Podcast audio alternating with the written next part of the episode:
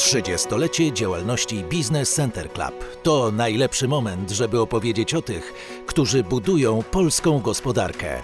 Po 1989 roku zmieniło się wiele. Pojawiały się nowe możliwości, otworzyły granice, rozwinęły technologie, ale nie zabrakło też potężnych kryzysów.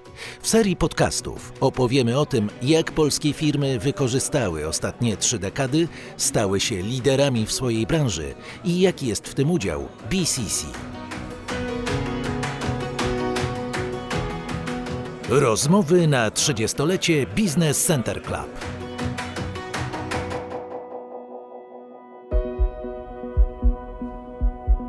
Dzień dobry, nazywam się Gabriela Darmetko i zapraszam do wysłuchania rozmowy z Michałem Batorem, dyrektorem generalnym Centrum Medycznego Zdrowia. Pewnie już wszyscy są tym tematem zmęczeni i podejrzewam pan też bardzo, ale chciałabym zacząć jednak od COVID-u, ponieważ no, to y, w jakiej branży działacie chyba najmocniej COVID się na niej odcisnął. Jak ten COVID wpłynął na funkcjonowanie centrum? Tak naprawdę to początki, kiedy zaczęło, cała ta pandemia zaczęła wybuchać, Wszyscy nie do końca wiedzieliśmy, jak mamy się zachować. Wszystkie rozporządzenia, wytyczne, które były kierowane bezpośrednio do placówek medycznych, podmiotów, szpitali z Ministerstwa Zdrowia czy z oddziału wojewódzkich Narodowego Funduszu Zdrowia, bardzo szybko się zmieniały.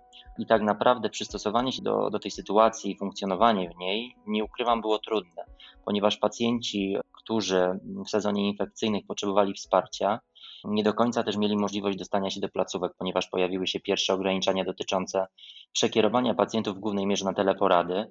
Zainteresowanie było ogromne, bo z racji tego, że to było coś nowego, wszyscy się ogromnie bali i tak naprawdę kontaktowali się z nami w każdej sprawie. My bardzo szybko się zaczęliśmy do tego dostosowywać pod tym kątem, że zaczęliśmy zwiększać kadrę medyczną i niemedyczną. Niemedyczną w postaci obsługi naszego tutaj regionalnego call center, tak żeby pacjenci mogli się dodzwonić i bardzo szybko zaczęliśmy działać, jeżeli chodzi o wzmocnienie kadry medycznej, pielęgniarsko-lekarskiej, żeby tak naprawdę wyjść naprzeciw pacjentom i, i, i dać im możliwość takiego uzyskania takiego spokoju tak naprawdę i, i komfortu tego, że mają dostęp do lekarza. Co prawda na początku tylko i wyłącznie za pomocą teleporad, oczywiście w sytuacjach, e, kiedy lekarz decydował o tym, że pacjent koniecznie musi się wstawić na wizytę osobistą, to było to realizowane oczywiście pod ogromnym reżimem sanitarnym, tak żeby zabezpieczyć kadrę, ponieważ nie mogliśmy sobie też pozwolić na to, żeby ognisko zachorowań powstało w naszych placówkach, ponieważ wiązałoby się to z ograniczeniem dostępności do służby zdrowia, która w tamtym czasie bardzo, bardzo, że tak powiem, była ograniczona i myślę, że to wszyscy zauważyli. Niemniej jednak, cofając się i robiąc sobie taką retrospekcję, wydaje mi się, że sobie nieźle z tym poradziliśmy. Nie ograniczyliśmy dostępności, staraliśmy działać się nawet w wydłużonych godzinach, tak żeby wszyscy ci, którzy pomocy potrzebują, pomoc otrzymali. I myślę, że, że pacjenci też e, to docenili i, i, i byli usatysfakcjonowani całym tym podejściem naszym do całej tej sytuacji. A czy można powiedzieć, że teraz sytuacja w jakiś sposób już jest unormowana, ale jak funkcjonują jednostki?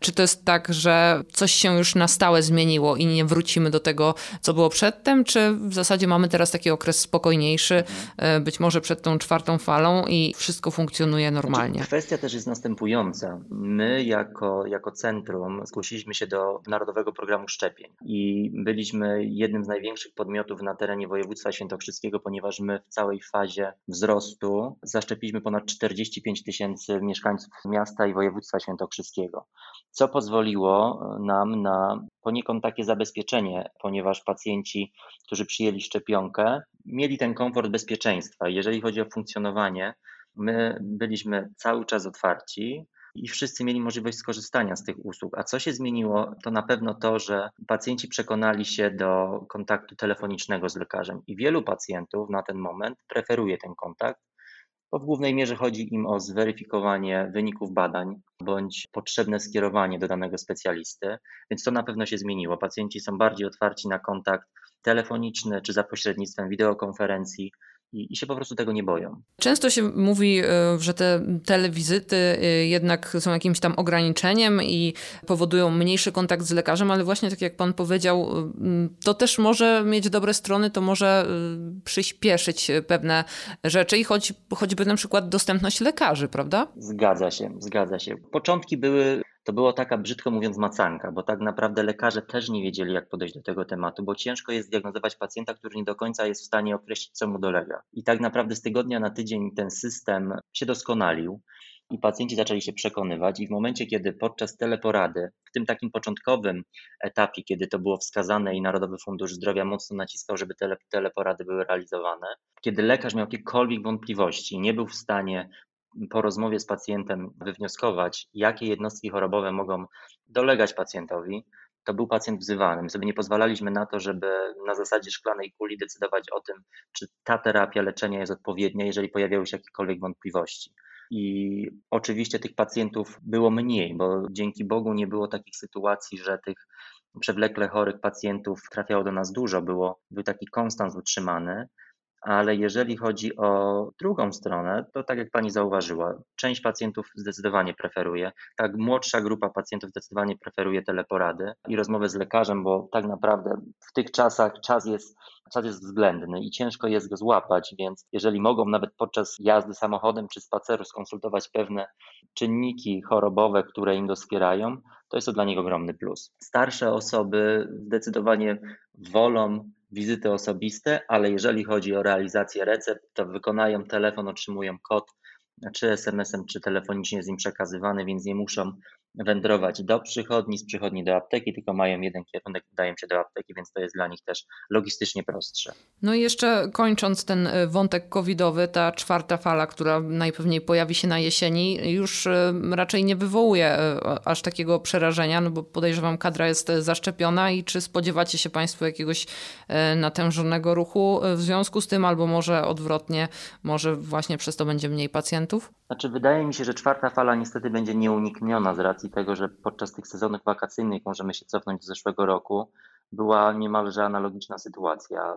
Y, zachorowania spadły, było zdecydowanie mniej wykonywanych testów i wrzesień, październik był taki wzrostowy i obawiam się, że tu będzie podobnie. Niemniej jednak, nauczeni doświadczeniem, będziemy wiedzieć, jak z tym wszystkim się zmierzyć ponieważ kadra, tak jak pani zauważyła, już jest zaszczepiona. Cała kadra medyczna, niemedyczna przyjęła już drugie dawki szczepionek.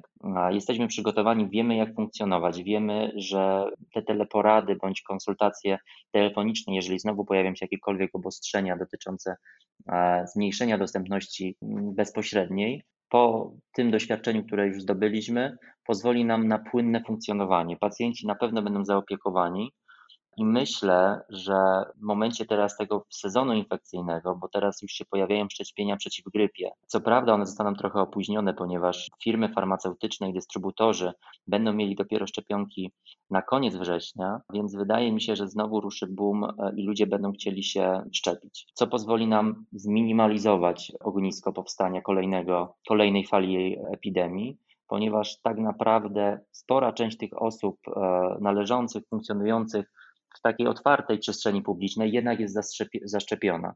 Więc tak naprawdę nie chroni ich to w 100% przed niezachorowaniem, ale w momencie, kiedy już się pojawią jakiekolwiek infekcje, to zdecydowanie łagodniejszy przebieg.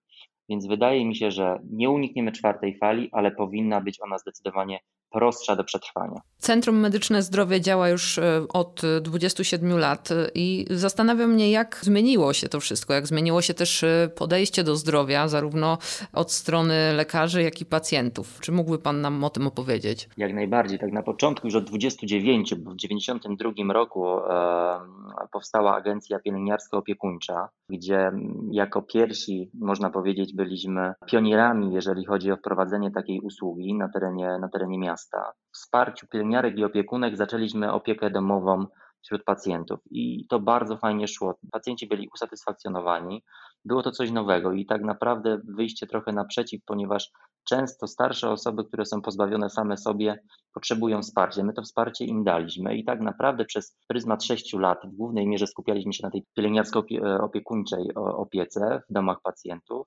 W 1998 roku, w momencie kiedy powstały pierwsze kasy chorych, My stworzyliśmy pierwszą naszą placówkę podstawowej opieki zdrowotnej, mieszczącą się na ulicy Warszawskiej. I tak naprawdę w momencie zbierania deklaracji był ogromny boom, było bardzo duże zainteresowanie, ponieważ my wyszliśmy z założenia, że chcemy wyeliminować system kolejkowy w przychodni, więc wszyscy nasi pacjenci byli umawiani na konkretną godzinę i tak naprawdę te 15 minut w kontakcie z lekarzem zawsze mieli poświęcone. Po czterech latach, kiedy była transformacja i kasy chorych przekształciły się w Narodowy Fundusz Zdrowia i powstawały oddziały wojewódzkie, tak naprawdę już nie było rejonizacji i pacjenci mogli należeć do mm, wybranego przy siebie podmiotów nam bardzo zależało na tym, żeby zbudować kadrę w podstawowej opiece zdrowotnej, która będzie wielospecjalistyczna. U nas lekarze, którzy pracowali, to byli lekarze z kilkoma specjalizacjami, bo chcieliśmy, żeby podczas takiej pierwszej porady tak naprawdę pacjent mógł być skonsultowany pod różnymi kątami. Jeżeli miał problemy kardiologiczne, pracowali u nas również lekarze w POZ, którzy mieli specjalizację chorób wewnętrznych i, kardiologii, endokrynologii, diabetologii i tak naprawdę cały ten proces transformacji pozwolił nam na zbudowanie zaufania wśród pacjentów. Cały czas skłanialiśmy personel e, pielęgniarski do, do podwyższania swoich umiejętności, były, były specjalne szkolenia organizowane, zespoły były wysyłane na kursy specjalizujące. I tak naprawdę można powiedzieć, że ten case, który od 1998, a potem od 2002 roku został wprowadzony po przekształceniu, do tej pory staramy się e, wprowadzać, czyli wysoka jakość i holistyczne podejście do zdrowia pacjenta. W momencie, kiedy pojawia się jakikolwiek problem, jesteśmy e, podmiotem, który chce pacjentowi przedstawić całą drogę leczenia, jeżeli ma taką możliwość, i, staramy się, żeby to cały czas funkcjonowało. A jeżeli chodzi o lekarzy, to też wychodzimy z założenia, że lepiej mieć więcej niż mniej, więc mocno inwestujemy w pozyskiwanie kadry lekarskiej, tak żeby tą dostępność pacjentom zapewnić. I tak w 2018 powołaliśmy do funkcjonowania zespół takiego naszego wewnętrznego call center, czyli zespołu od 12 do 16 osób, które obsługuje bez przerwy e, naszą infolinię, tak żeby pacjenci nie mieli problemów z dodzwonieniem się. I to przynosi naprawdę fajne efekty. I pacjenci są zadowoleni, my mamy tą satysfakcję, że spełniamy ich oczekiwania. I w momencie, kiedy nawet jest sytuacja, jak miała miejsce podczas pierwszej fali, kiedy daliśmy możliwość pacjentom dostania się do lekarza nawet na zasadzie teleporad i dodzwonienia się do placówki, mieliśmy bardzo duży przyrost, jeżeli chodzi o nowe deklaracje. I ten bufor w postaci większej ilości kadry lekarskiej pozwolił nam na płynne zabezpieczenie tego wzrostu, który wtedy był. Więc stawiamy cały czas na rozwój i pozyskiwanie nowych pracowników, bo wychodzimy z założenia, ja wychodzę z założenia, że tak naprawdę kadra i ludzie to jest największy skarb, jaki, jaki może mieć każdy przedsiębiorca staramy się, dopieszczamy naszych pracowników. Co za tym idzie, to się przekłada też na satysfakcję pacjentów. Mhm. A jeżeli chodzi o kadrę, e, bo cały czas się mówi, że w służbie zdrowia brakuje kadry, z pozyskaniem tych pracowników nie ma problemów? Nie ma problemu pod tym kątem, że my od dłuższego czasu staramy się mieć zawsze więcej niż mniej, jak wspomniałem wcześniej. I z racji tego, że my podchodzimy wielowymiarowo do, do, do obsługi, do opieki nad pacjentem, Nasza praca nie skupia się tylko i wyłącznie na pracy w POZ. U nas lekarze z różnymi specjalizacjami mogą też realizować się i wykorzystywać swoje umiejętności i swoją wiedzę, również w takim leczeniu podczas pierwszego kontaktu. Więc cenią sobie pracę u nas. My dajemy również duży bufor bezpieczeństwa, jeżeli chodzi o stabilność pracy. Więc wydaje mi się, że to daje zabezpieczenie w postaci tego, że nie ma migracji i z chęcią, jeżeli pozyskujemy nowych lekarzy, poszukujemy, to jest duży odzew, jeżeli chodzi o nasze ogłoszenia. Więc my sobie budujemy stopniowo zwyżki kadrowe, tak, żeby potem mieć bezpieczną sytuację, jeżeli pojawi się jakiekolwiek zachwianie na rynku. Bo jak wiemy, faktycznie w, w fazie pandemii e, brakowało medyków. W momencie, kiedy byli wyłączani, izolowani, byli na kwarantannach, to nawet jeżeli u nas była sytuacja, że wypadło w ciągu jednego tygodnia 12 osób z personelu medycznego, nie naruszyło to funkcjonowania. Dawaliśmy sobie radę i na tym będziemy cały czas bazować i to będziemy budować.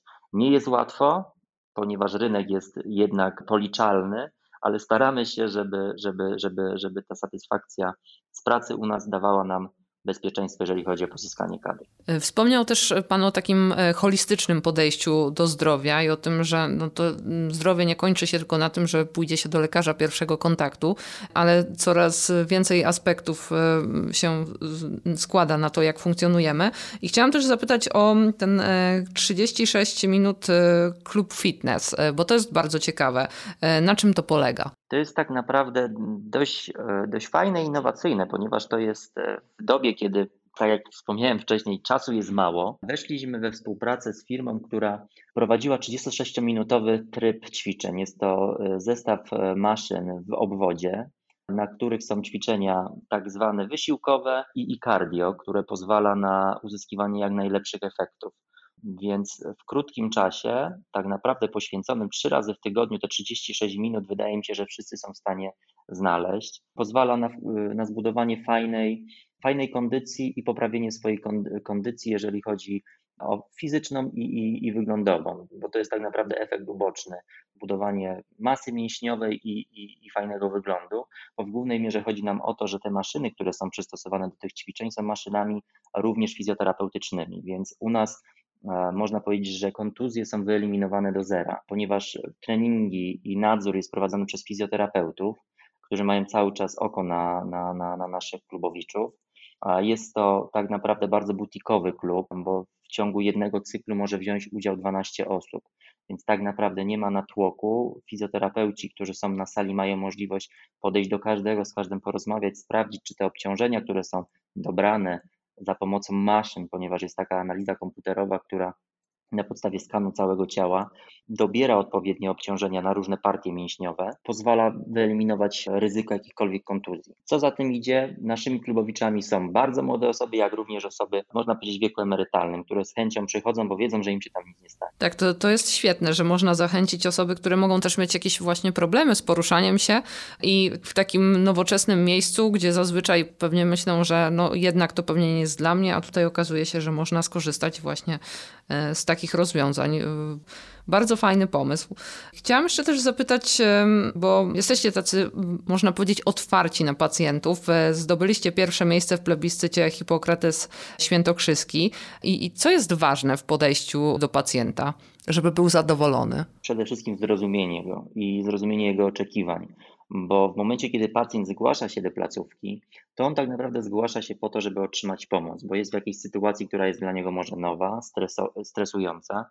I w momencie, kiedy nie bylibyśmy empatyczni, nie podchodzilibyśmy do niego z, z empatią, nie wysłuchalibyśmy jego potrzeb, nie bylibyśmy w stanie mu pomóc. Więc w momencie, kiedy pacjent się do nas zgłasza, zawsze jest wysłuchany i staramy dobrać taką e, drogę, metodę leczenia, żeby pozwalała mu osiągnąć efekty w postaci odzyskania zdrowia i zabezpieczenia tego. Więc zrozumienie pacjentów jest bardzo ważne i, i zrozumienie ich oczekiwań i potrzeb, bo oni w momencie, kiedy się tu pojawiają, nie wiedzą, jak mają się zachować. Często jest tak, że tak jak wspomniałem, są to dla nich nowe sytuacje i potrzebują tej, tej pomocy. Często przychodzą również zdenerwowani i nigdy nie można wychodzić z założenia, że, że, że, że pacjent wymyśla i, i ma jakiś problem i dlaczego tu się w ogóle zwróciłeś, przecież nic ci nie dolega.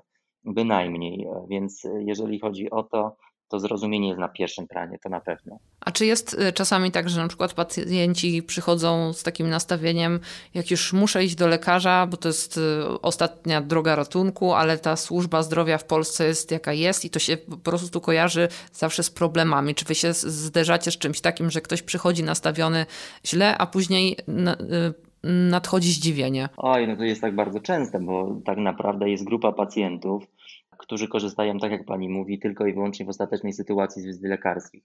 Wcześniej skonsultują się z mm, tak zwanym wujkiem Google, wiedzą co im dolega, wiedzą co im może być i przychodzą tak naprawdę z gotową diagnozą do lekarza, ale z racji tego, że nie są w stanie wypisać sobie ewentualnie jakieś recepty bądź skierowanie na jakieś dalsze badania diagnostyczne, więc stwierdzają, że potrzebują tylko tego, bo oni się zdiagnozowali. Miłe zaskoczenie jest wtedy, kiedy podczas rozmowy lekarz jest w stanie wytłumaczyć pacjentowi i powiedzieć mu, że no nie do końca tak jest i tak naprawdę zdiagnozował pan u siebie szereg chorób, które tak naprawdę nie są kwalifikowane do pana jednostki chorobowej. To jest większość takich przypadków. Oczywiście zdarzają się też takie a, sytuacje, kiedy pacjent jest nie do przekonania i, i tak naprawdę po naszej stronie zostaje czysta edukacja i przedstawienie pacjentowi, że no my nie jesteśmy w stanie, jesteśmy złotą rybką, która spełni ich oczekiwania, jeżeli on przychodzi i potrzebuje skierowania na bardzo specjalistyczne badanie, załóżmy tomograf, który tak naprawdę względem lekarza jest mu niewskazany i, i tak naprawdę naświetlanie jest niepotrzebne więc wtedy trzeba delikatnie pacjentowi tłumaczyć. Oczywiście są przypadki, że no ciężko jest pacjenta z tej swojej linii, którą on obrał, wyprowadzić, no ale to już wszystko zostaje po stronie naszych lekarzy i wydaje mi się, że oni sobie świetnie z tym radzą, ale są różne przypadki. Tak, ja myślę, że e, internet, jak w wielu przypadkach jest nam bardzo pomocny, e, to w tak. przypadku szukania chorób to jest jednym wielkim złem, bo zawsze e, diagnozuje się człowiek najgorsze, co może być i, i wie najlepiej już później. Zgadza się. Bardzo ciekawe przypadki są w momencie, kiedy rozmawiamy, mamy spotkania tutaj z naszą kadrą, bo oprócz tego, że mamy podstawową opiekę zdrowotną, mamy szereg porad e, specjalistycznych i jak spotykamy się z lekarzami, rozmawiamy i czasami endokrynolodzy wspominają o tym, jak przychodzi pacjent i bez badania ultrasonograficznego on sobie wyczuł, jakie ma zmiany w tarczycy i, tak dalej, i mówi, że mnie jest niepotrzebne w ogóle badanie USG, bo panie doktorze, po co pan będzie czas zabierał? Ja wiem, co mi dolega. I w tym momencie musi mi pan biopsję zrobić, jeszcze wskazuje dokładnie, w którym miejscu ta biopsja powinna być dokonana. Więc różne są przypadki czasami jest, jest sympatyczny i wesoło sobie móc porozmawiać o tego typu sytuacjach w służbie zdrowia. Jeżeli chodzi o takie funkcjonowanie e, też e, na rynku e, komercyjnym, ale i o współpracę z BCC też chciałam zapytać. Jakie korzyści czerpiecie z tego, że jesteście członkiem Business Center Club? Przede wszystkim ogromna sieć kontaktów i, i poznanie bardzo interesujących ludzi, od których można się bardzo wiele nauczyć bo BCC skupia różnych przedsiębiorców z różnych sieci, z różnych gałęzi i tak naprawdę cały czas podczas spotkań, podczas rozmów można wyczuwać zapotrzebowanie, jakie ewentualnie jest u drugiej strony, a my możemy mm, pozyskać takie informacje, jak funkcjonować w obszarach, które nie do końca są nam znane. A więc poznawanie i pozyskiwanie tego doświadczenia jest ogromną wartością, a ta sieć kontaktów, które nawiązujemy, pozwala nam na realizowanie różnych projektów, których nie ukrywajmy, nie bylibyśmy w stanie sami zrealizować, ponieważ do niektórych są potrzebne, potrzebne jest wsparcie, pozyskanie partnerów. Dzięki właśnie tej sieci kontaktów i, i, i tych znajomości, tych przyjaźni, które się nawiązują przez, przez lata, jest to możliwe. Więc tak, znajomości, pozyskiwanie nowych doświadczeń, jest ogromną wartością, e, którą czerpiemy z VCC. A pamięta Pan jakąś taką konkretną sytuację, kiedy e, to członkostwo e, i te znajomości, dzięki nim udało się na przykład rozwiązać jakiś problem? Tak, i to było, my pozyskaliśmy w BCC jeden z ważniejszych organów funkcjonowania każdego przedsiębiorstwa, czyli nawiązaliśmy współpracę z biurem rachunkowym i z doradcą podatkowym, który tak naprawdę wiele rzeczy nam wskazał i pokazał, co robimy źle i co możemy poprawić u siebie. I to było jeden z takich elementów, który wtedy, nie ukrywam, bardzo nam pomógł, bo my jesteśmy placówką medyczną, więc jesteśmy trochę inaczej rozliczani. Jeżeli nie ma się takiego fachowego wsparcia i nie ma się osoby, która jest w stanie doradzić, no to można sobie, sobie zaszkodzić. I, I to było jedno z takich większych korzyści, które wykorzystaliśmy.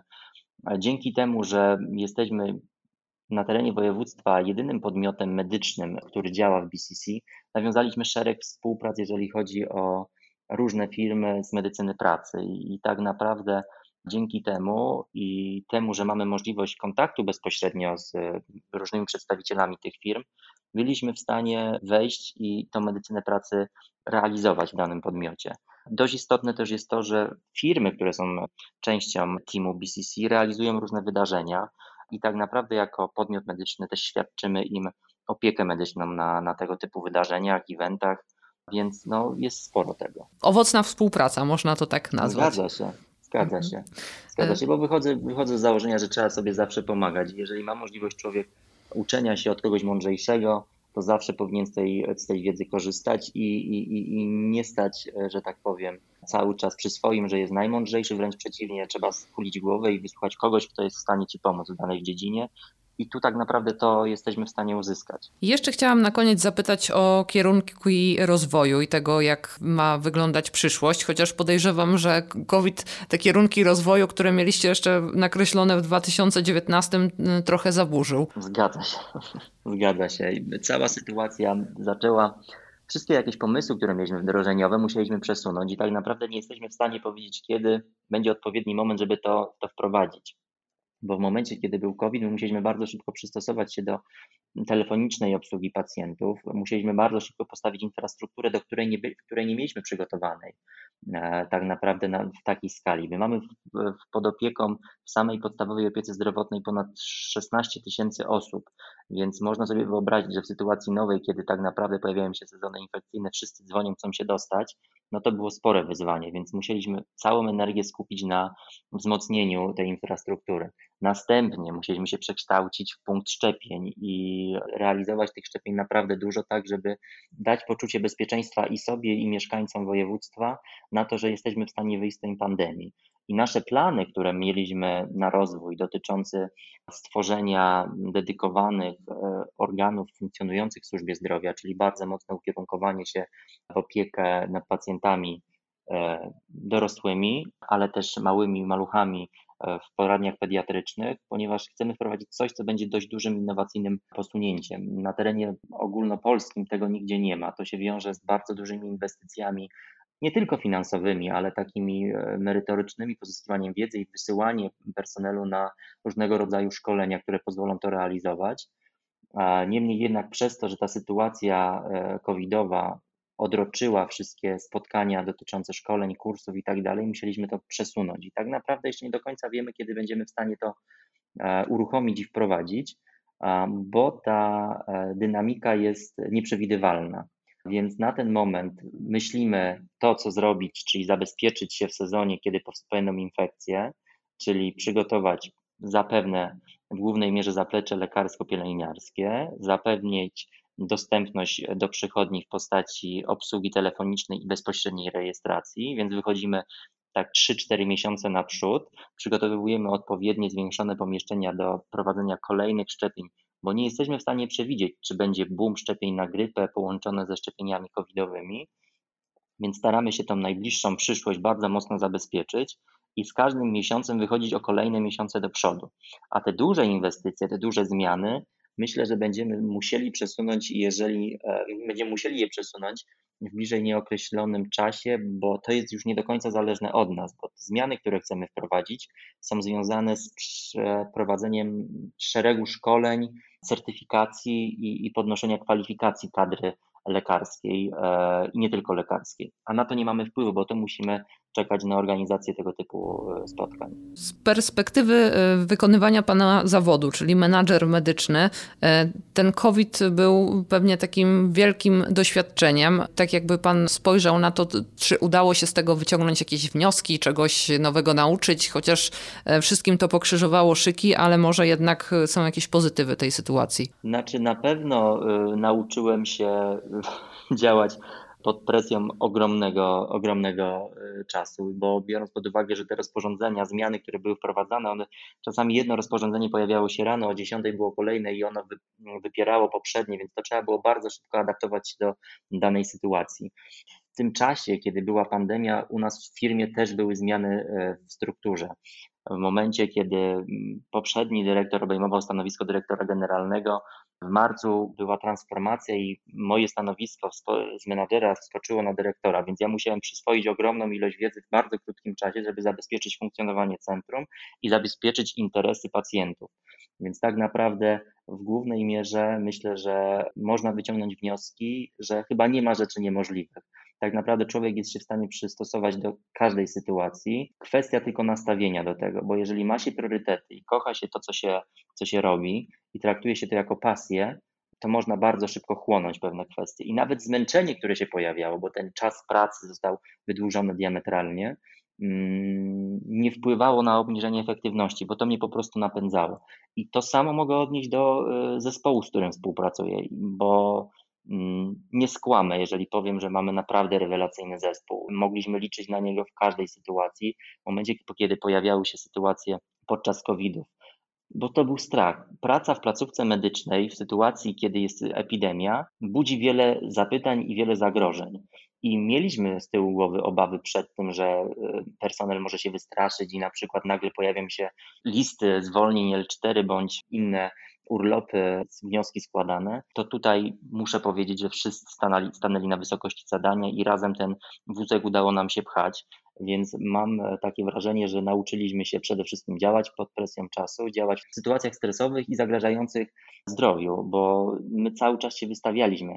My, co też zależy, wydaje mi się, że jest dość istotne i należy o tym powiedzieć, nawet jeżeli była informacja o tym, że placówki mają się zamknąć, My nie mieliśmy zamkniętych drzwi. Do nas pacjent, jeżeli przyszedł do przychodni, mógł wejść do środka. Oczywiście były pewne mm, korytarze ustawione tak, żeby pacjent nie miał kontaktu z drugim pacjentem, jeżeli się pojawił na wizycie osobistej. Nie było żadnych domofonów. Przychodnia była otwarta, nie były zamknięte drzwi, można było normalnie wejść. I zespół się tego nie bał, więc tak, można powiedzieć, że nauczyliśmy się wiele, na pewno tego, że, że, że nie ma rzeczy niemożliwych i umiemy sobie poradzić ze wszystkim. Gościem odcinka był Michał Bator, dyrektor generalny Centrum Medycznego Zdrowie.